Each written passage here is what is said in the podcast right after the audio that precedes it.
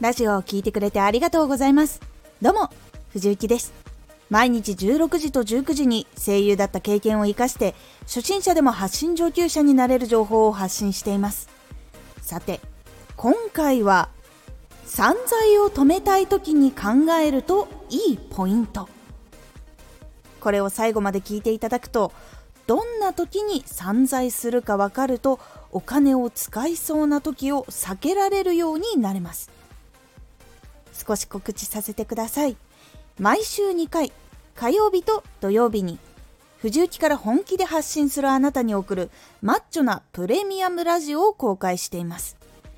有益な内容をしっかり発信するあなただからこそ収益化してほしい。毎週2回火曜日と土曜日。ぜひお聴きください。はい。タイミングは結構決まっているんです。実は散財をする時って。そのタイミングでこれにお金を使ったら投資かどうかって考えたりもしくはお金を使うタイミングを変えられるようになれるんです。これが分かんなかった時の悩みがこちら。結構頑張った後についご褒美で買ってしまう。魔が差してお金を使ってしまって貯金がうまくいかない。まず散財をするタイミングは忙しい案件が終わった後とかあとはダイエットの途中で起こりやすいんです。これはお金を使う判断をするウィルパワーっていうものがあってこれは集中力の源となっています。ウィルパワーっていうのは一定の量があるらしく日常の中で使うたびに少しずつ消耗をしてしまうそうなんです。なので忙しい時の後とかあとしんどいことの後には結構使ってしまっていてほとんど判断するのができなくなってしまって散財をしてしまうっていうことが起こりやすいんです。特に朝から働いていた人でずっともうフルで頭を使っている人とかは夜に散財しやすいのも同じ理由になります。ウィルパワーっていうものがなくなっちゃうからまあいいや今くらいって言ってあれなんかちょっと使いすぎたっていうことになってしまいがちになってしまうんです。なのでもしお金を使うタイミングでもう考えられそうにないなっていう時だったら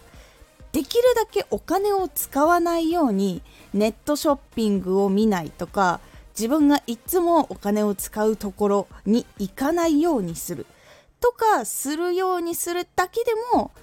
お財布からお金が飛びにくくなります。もし考えられる余地があるようだったら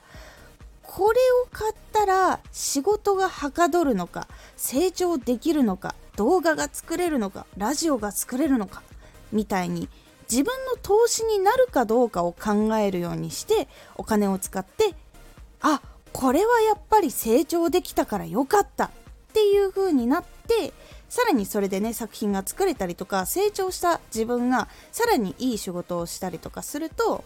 昇格したり別のお仕事が増えたりとかお金を稼げるところにつながっていくのでそっちの方面に自分の投資としてお金を使うように考えるようにしてみるとかなり変わっていきます。基本散財する時は疲れている時そして一日のお仕事が終わった時などなど判断することをたくさんした後になることが多いんです。なのでその時に考えられそうだったら考えて自分の投資になるかっていうことを常に考えて買う。そしてもし考えられそうになかったらお金を使うのを避けるように行動をする。ということでお金を使うタイミングをずらしたりもしくは散財ではなく自分の投資として使えるように考えていけるようになります。結構これは欲求が強いところがあるんですが自分のことを把握して先回りして対策を打つとかなりいい方向にちゃんとお金使えるようになるので是非気になっている方試してみてください。今回のおすすめラジオ。誰かに仕事を依頼したい人へ抑えるといいポイント。